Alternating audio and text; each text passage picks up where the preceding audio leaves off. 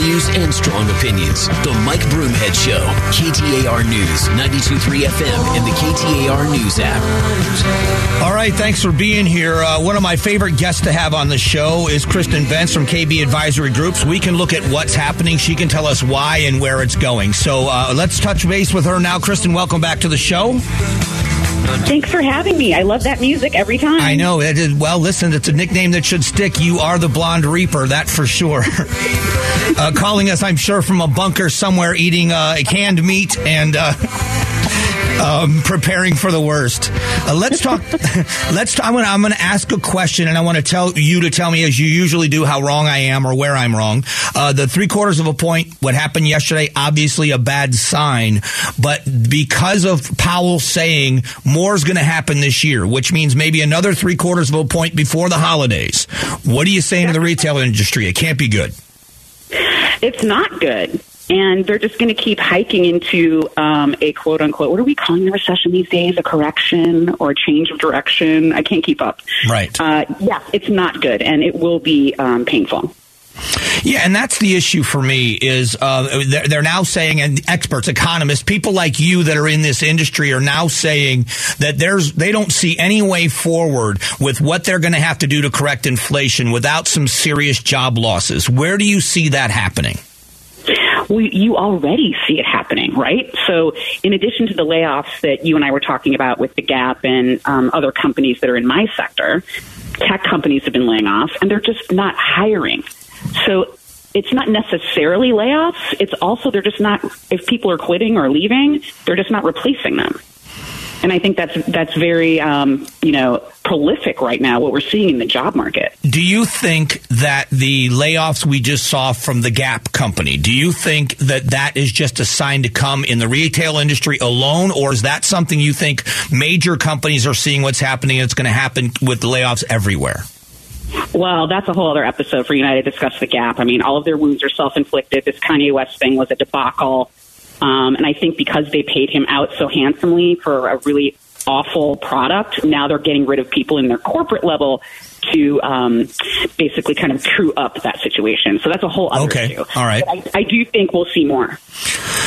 I was reading a story. We talked about this last hour. I said this is how it's affecting the average person. You're going to see credit card rates go up, and for people it could be $15-20 a month. They're paying more in interest. But what does this do to families as they look at the holidays, saying already the only way we make it through the holidays and have any kind of a Christmas for our children is going to be with credit cards. With rates going up like this, do you see people even scaling back more? Oh, yeah. In fact, there was a huge consultant study that was out yesterday saying that 77% of consumers were looking for deals and 79% have already cut back their shopping. So right now what's happening is you're using one credit card to pay for the other credit card. Okay, so You're paying off your utilities from the summer. You're paying for, the inflation at the grocery store and whatnot. And you're also paying off back to school. So I really don't think – I think we're going to see a very tampered down holiday season. And people are already, kind of eyeballing it. I just don't think you're going to see a robust – I think it'll be flat. I think holiday sales will be flat. I'll say it now. All right. Will that be now at places like Target, Walmart, Amazon, or is it going to be all the way up to the people that are shopping at Scottsdale Fashion Square? Does it affect everyone? Well, here's the thing. So, when you and I talk, I always have these core four stocks that I recommend that I happen to like and my clients like, right? Nike, LVMH, Restoration Hardware, and Lululemon, okay? When the CEO of Restoration Hardware comes out on his call and says we're in a recession, that's kind of bad. Mm-hmm. So I think you will even see on the high end a little bit of restraint there. But again, people trade down, so Walmart and Target, I think, will be robust. But we saw what happened to them in July and August because of the supply chain issue. Right. So everyone's trying to handle labor issues. They can't find enough people. They can't hire enough people. And then they couldn't get their product in. Now they're drowning in product. And so what does that, do you think that there may be an upside in the sense that people, the retailers may be trying to get the dollars that are out there now instead of closer to the holidays and try to get deals in people's faces now so they shop now while they still have some cash? Could that happen? 100%. That's why they're trying to get your share of wallet. So Walmart just came out yesterday, and this is funny. They're only hiring 40,000 people this year for Christmas instead of 150,000. Oh, wow. People were very angry with them. But they're doing a very intense price rollback to get your share of wallet. So everyday low pricing, which is actually a term that we use in the retail industry that Target and Walmart use. And then also the dollar stores are really stepping up because they are getting people that are trading down from Walmart to dollar stores. So that whole sector you definitely want to look at, not only to shop at, but to invest as well. So what's next? I mean, for the average consumer, from the people here that are listening, from the Walmart Target shoppers to the people headed to Fashion Square, what do you say to them moving forward, at least in the immediate future between now and the end of the year? Well, you're going to have to divvy up your share of wallet between food inflation, gas inflation, and it's come down here in Phoenix. What's our inflation rate? 13%. That's prolific. So I think you're going to have to really game out and strategically place where you spend your money. So when you, so with the consumers here, and I'm thinking about the Valley just like you are and the high inflation rate here. So obviously the raising of interest rates is supposed to slow down the economy. That's going to drive down prices and drive down inflation. When does that begin happening? Because it sounds to me like they're saying with the 0.75 point increase yesterday that that's not nearly enough. It's going to happen again. So we're going to see higher prices along with higher inflation and interest rates, correct? At least for a while. Oh, correct. I mean, yeah, there will be definite pain ahead. And no matter how much the administration currently tries to talk about, beating inflation and having little seminars and gas prices dropping, everything else is still so highly elevated. I mean, everything. So I would tell consumers to brace. When you look, last question is, looking at this, the one bright spot in the economy, which the White House has been, and accurately, I think, and justifiably, if they're going to look at bright spots, has been the job market. There's availability for a side hustle and for someone to have a job where they're paying more money than they were making before. That's going to correct, according to the experts. What is that going to do? When those jobs start to dry up, what do you see happening next? Well, they already are starting to happen. So, COVID basically made people kind of reassess their life and their career and their daily work life. So then you saw all of this fleeing to I'm going to drive for Amazon. I'm going to drive for Uber. I'm going to do an OnlyFans account. There are all of these different alternative methods that people are looking at to create side hustles. But when those dry up, what happens? So it's interesting. And, I just had a friend in town for her birthday, and she flew in from New Orleans. And the airport was every amenity at the airport was closed because they couldn't find enough people to work. That's insane. So you really have to look at the market to see why aren't these jobs being filled. But you think some of those jobs, it's going to be forced into being filled now, right? There's going to be people that lose work that'll be looking for anything soon. Well, absolutely. I mean, and also you have to trade off. Okay, so I can't afford to fill up my car to get to my job. So what am I going to do about that situation? Mm-hmm. So, I mean, there's just a lot of stress on the consumer. And I find it ironically, and we're talking deeply during COVID on the air. I find this economy more stressful now than the COVID economy. Yeah, that's so strange because we didn't think anything was going to be more stressful than that. Right. Wow. Listen, it's always great to talk to you, Kristen. Again, let people know where they can follow you on social media. Sure. You can follow me on Twitter at Kristen Bentz, and there is only one. And you can follow me on Instagram at Kristen C. Bentz. And there are a lot of weirdo, bizarre accounts that try to say they're me, but I'm the only one. And it's Kristen with two I's, but not in a row. And not in a row. And Bentz, B-E-N-T-Z. B-E-N-T-Z, correct. All right, Kristen, great to talk to you. Thanks so much. All right, that's Kristen Bentz from KB Advisory Group. Coming up in a moment, we get you caught up on all the news of the day with Did You Hear This? Strong values and strong opinions. The Mike Broomhead Show. KTAR News, 92.3 FM, and the KTAR News app. All right, let's continue the busy news week and catch you up on Did You Hear This? Did you hear this? Broomhead's reaction to the hottest news stories. The Federal Reserve raised interest rates again yesterday, and former Labor Secretary Robert Reich explains how it will affect jobs.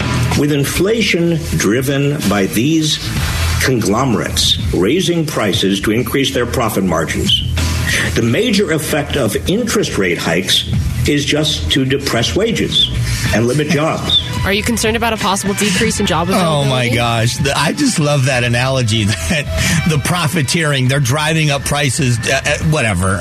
Reich is just a funny guy. I am concerned about job losses. I have been saying all along, in all fairness to the President of the United States, he is 100% right that the shining spot in this economy, in this time of great inflation, has been the number of jobs that remained available to the average American worker.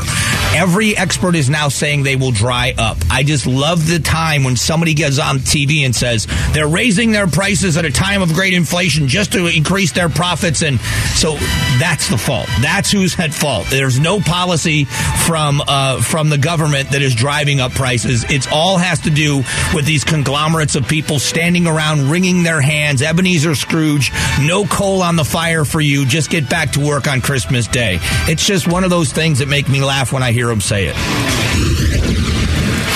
3 El Paso City Council members drafted a letter to Mayor Oscar Leeser to take action on the border. It urges him to issue a disaster declaration in hopes of receiving state or federal aid to help offset the cost of accommodating the estimated 1,500 undocumented immigrants who arrive every day. Should Arizona border towns consider disaster declarations as well? The only issue is you can declare a disaster all that you want to. I don't know what the dollars are going to do when you are being overwhelmed by people. What this needs is a policy change. Yes, we do need help. We need to have more help on the border, but it takes more enforcement officers, it takes more processing officers, it takes more magistrates, it takes more lawyers.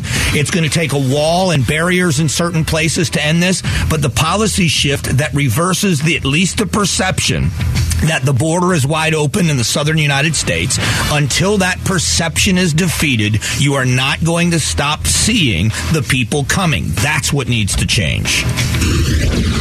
You're listening to Did You Hear This? We do it every day at this time to catch you up on the big headlines. North Dakota teen Kaylor Ellingson was killed in a hit and run after having a political argument. Court papers show Brandt told the 911 dispatcher that he just hit Kaylor Ellingson because the teen was part of a Republican extremist group and was calling people to come get Brandt after a political argument. Can political rhetoric contribute to violence? No, I'm sorry, it doesn't. I didn't believe it about Donald Trump, but I'm having arguments with people now about January 6th. We know that recently the President of the United States, in my opinion, did the wrong thing. He went on national television, Marines standing behind him, bright red lights, ominous, and he talked about half the country.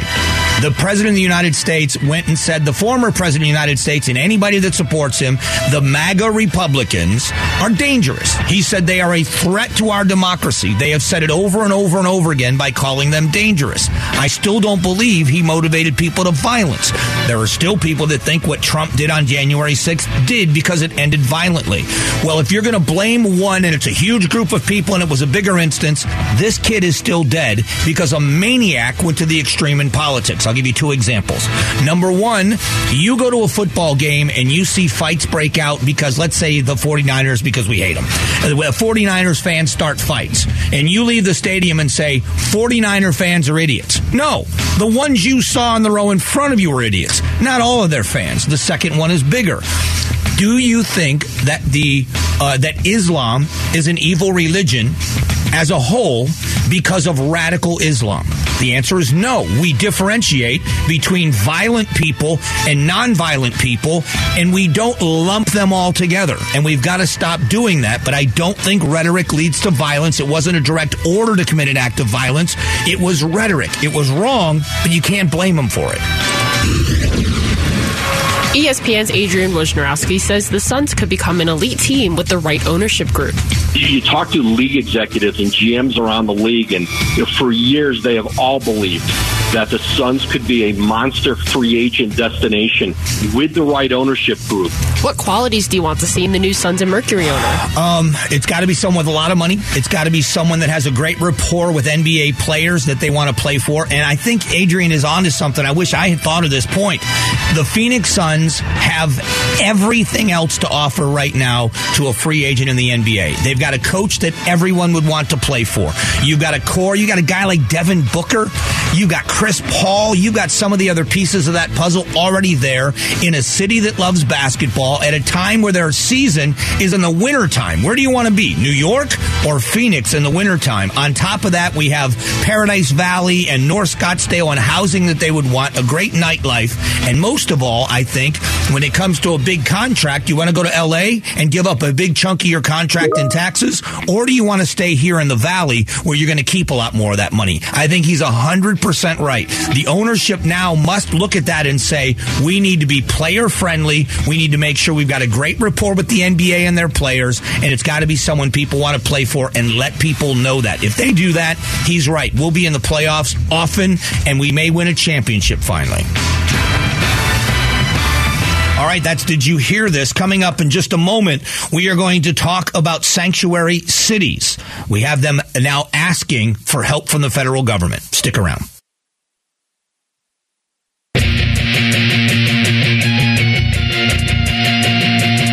Strong values and strong opinions. The Mike Broomhead Show. KTAR News, 92.3 FM, and the KTAR News app. Hey, thanks so much for being here. Here's a point about immigration we've talked about. Have a long memory. The President of the United States was elected President of the United States for a multitude of reasons in the minds of, I'm going with independent voters because Republicans vote Republican, Democrats vote Democrat. There were some Republicans that I think sat on their hands and didn't vote or voted across the aisle, but I don't think that's what happened to get the election over the top for Biden. I think independent voters were looking for something different. And whether they ended up liking what they got or not remains to be seen in 2024. But what the President of the United States ran on when it came to immigration, he said before the election, he talked about this chaos at the border and that opening the borders. And he didn't use that phrase of opening the borders, but he talked about what was happening at the border. And he said what the Trump administration was doing was inhumane, and we are going to be more humane in how we treat people. And one of the things that they harped on was this idea of separated families, on how they are ripping babies out of the arms of parents and separating these families, and families have lawsuits, and how horrible it is, and that's not who we are as Americans. Number of lawsuits filed against U.S. government over family separation at border grows. The U.S. government is now facing at least 27 lawsuits related to the forced family separation policies implemented in 2017. If it's successful, the litigation could leave U.S. on the hook for millions of dollars in compensation. So nearly 1/3 or 10 of these cases are being litigated in Arizona. So this was the stuff that we are talking about, but they are still filing lawsuits. A lot of these families have not been brought back together. So how do you, in good conscience, look at what's happening at the border on any level and say that this president is doing his job? He isn't. He isn't. It's rhetoric. It has been all rhetoric. That's been my problem with every sector of this presidency, but especially at the border. He tasked the Vice President of the United States. It was her job to get control of the southern border. That was her job. She went to the border once, and that was just to shut people like me and the rest of the media that was on her case. They got him to shut up. She went to El Paso, Texas, to a secure port of entry. She didn't go to Del Rio. She didn't go to McAllen. She didn't go down to Yuma. She didn't go to those southern, the open border places in Arizona. She went to a secure port of entry in El Paso. She went there. She did a photo op. She gave a speech. She got on her plane and she left. She said nothing and she's done nothing since. And I hear from people once in a while when I say that, she's doing a lot behind the scenes. And then I always respond with, what? Well, it's behind the scenes. Well, it's not working. It's worse now than it's ever been. Record number of encounters in a year, over 2 million. Record number, more than 3 times the last 5 years combined. People on the terror watch list caught at the border. We are seeing the numbers that we've never seen before. How is that improvement? The answer isn't improving. And you still got these lawsuits coming. There are still these lawsuits happening from separated families. Why wasn't that resolved by the Biden administration? They promised that was part of it. This is a complex problem. Now, all of a sudden, people on that side of the aisle, people that are supporters of Biden, all of a sudden now you realize there's complexity to this issue, that it's not cut and dried about humane treatment, that there's complexities. Now you're giving caveats about the complexity of the issue. It's gotten worse, not better. Even if the humane treatment didn't change it at all, it was just better treatment of people, there's an argument. It's gotten worse. And worse, not just worse in numbers, worse in what people are facing. What's the number one killer of young people in this country? Fentanyl. 70% of it's coming into this country where? The southern border of Arizona. Why? Because we don't have enough border enforcement agents to interdict drugs while they're dealing with people. That's all part of the plan from the cartels. That's all part of the plan from the cartels. This is their game plan. And just like any good coach of a football team will tell you, when you find something that works, you do it until the defense stops you. If running the ball between the tackles is getting you first downs, touchdowns, and field goals, you keep running the ball between the tackles until the defense figures out a way to stop it. Once they stop that, you figure out another way to success. That's what every coach I've ever been around has said. And that goes from Pop Warner to high school to college to the professional sports. Do it until they stop it. And that we don't stop it. There is no success at the southern border. We've been talking about Martha's Vineyard and all of these other things. It's about time the country started talking about it. And they are now. They are. You may not like the tactics. And I don't blame you if you don't like the tactics. If you're on that side of the aisle, you may think that DeSantis is evil incarnate for what he did. And he's using people. And Abbott the same way. And Ducey.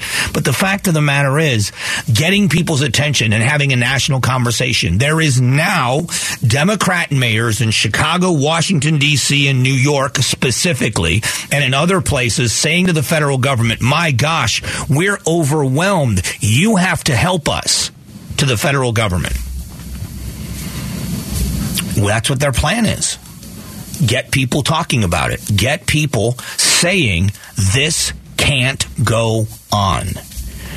And I'll tell you, if we don't stop this, if we don't stop what's happening, for the good of everybody, the only people that are benefiting at all from the system as it is are the cartels.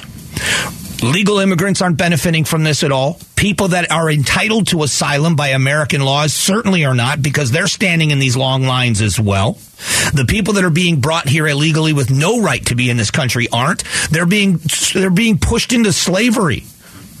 Boys are in the drug business, or they're threatened with their lives and the lives of their families. Girls, how horrible these young girls are being forced into the sex trade. Who is it good for? It's not good for the Americans in border cities. It certainly isn't good for these sanctuary cities. It isn't good for anyone except the cartels, and we do nothing to change it. There has not been one policy shift. As a matter of fact, they're telling you nothing's wrong. The Vice President of the United States last week said that the border is secure.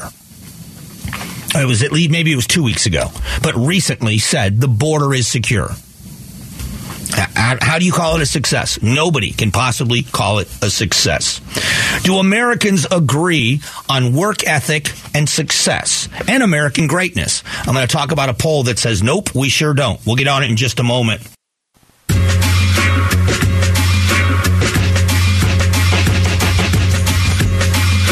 Strong values and strong opinions. The Mike Broomhead Show. KTAR News, 92.3 FM, and the KTAR News app. I talked about a survey earlier today in which I started with the difference in beliefs politically, that if you work hard, you can get ahead in America. I'm going to go back to that in a moment. But I want to start this with the other part of the poll that was very telling. The political parties disagree starkly on the assessment of American greatness. The statement is, America is the greatest country in the world. More than 9 in 10 Republicans agreed with that statement. Only 61% of Democrats did. I find that to be amazing, to be telling. In America, it has been, as far as I've ever known, maybe I'm blind to it. I grew up in a working class household. I was born in Northeast Ohio, lived there until I was 10 years old or 11 years old. And then I relocated to Southwest Florida, where we left that family nucleus of, you know, I should say extended family, where grandparents, cousins, but we were all very, very close. My mother had two older brothers, and both of her brothers were Teamsters. So I grew up in the early 1970s in a pretty, what you would call probably a working class Democrat household, which I didn't know what a Democrat was or not. I just know that looking back, that's what it was. I have multiple cousins across the country, and with the exception of one cousin who is actually changing his mind now about his vote for Joe Biden, every single one of the cousins has grown up to be Republicans. We all grew up in the same house. We grew up in the same environment of working class. And I will tell you, back then, the families I knew, Republican or Democrat, and I didn't even know what that was as a young kid, we all agreed on American greatness. Now, has America changed that much that a group of us believe that we're not the greatest country in the world? Or has political ideology shifted? I don't know the answer to that. I just thought it was an interesting study. 61% of Democrats in this study say America is the greatest country in the world, and over 90% of Republicans in this study or in this poll said that they are the greatest. Now, here's the other one. In this country, if you work hard, can you succeed?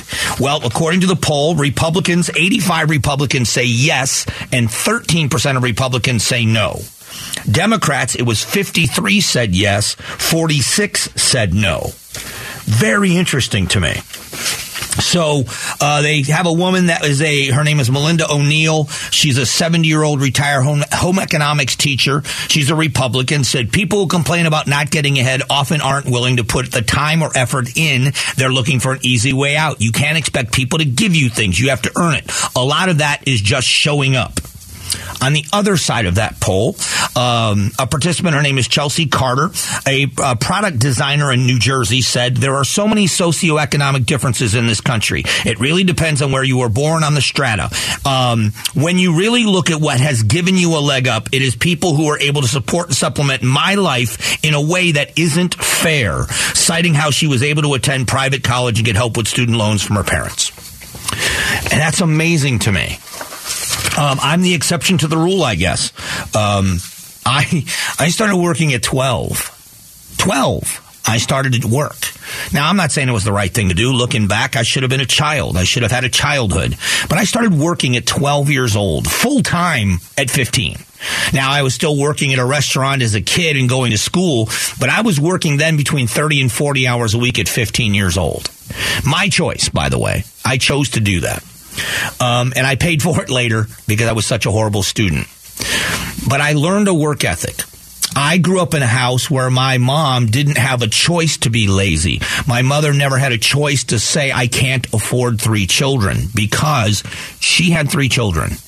So she put her head down and she worked. 3 jobs at times, worked her butt off, never bought herself a new piece of clothing in 10 years so that my brothers could have school clothes. She did what she had to do to keep her head financially above water, and she never made excuses. Now, how successful? I'll tell you. My mother's not rich, but my mother worked for a company eventually, a hospital group in Lee County, Florida, called the Lee Memorial Health Group or Health Care, whatever their system is. Lee Memorial Health System is, I think, is what it's called, where she worked for, I think, 27 years, but well over 20 years, close to 30 years. She has a pension. She's retired now. She owns a home, small home, owns a used car, and she's self-sufficient. That's as successful to me as Jeff Bezos, because she defied the odds more than any billionaire. She enjoys her life. You tell her that it's the socioeconomic disadvantages, whatever. I love sports because it is about risk and reward. It is about hard work. You have somebody that shows up early for practice and stays late, even at the professional level. You have someone that gets to the facility before practice. They work late. They try harder. You're going to see them accomplish much more, even though they have a skill set that most of us would envy physically.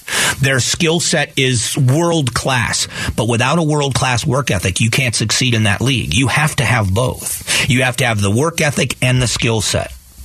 In the regular world that I came from, you could just show up and work hard. Again, I don't have a miraculous set of skills for anything. My success, and I've had success in two industries, came from hard work. Showing up early, staying late, saying yes when someone asks, and doing what's necessary to build something. And I believe that's available to anyone. Truly, truly, truly, if I can do it, any one of you can. And we should be sending that message. I don't care where you grew up, how much money your parents have, what color your skin is, how many people live in your house. The overwhelming thing in America is if you work hard, you can succeed. And that's what we should be instilling into our children, especially the ones that are coming from a disadvantaged place. They need to know that they can succeed, and I'll bet you they will. They will surprise us. All right, we're out of time. We'll be back tomorrow starting just after 8 o'clock. I hope you can be with me for part of your day, and really thank you for being with me part of your day today. Until tomorrow, God bless.